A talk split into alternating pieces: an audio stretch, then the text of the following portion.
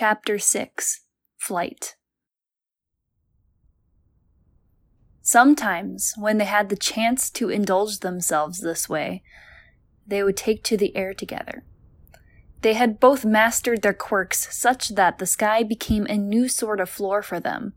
They would raise themselves high above the urban din of the world they protected and watch everything that seemed so big become so small beneath them. They would dance together between the rays poking through the clouds, impossible to catch in their open privacy as they sang and laughed and joked together, pressed against each other for warmth. And flying kisses were fun, too.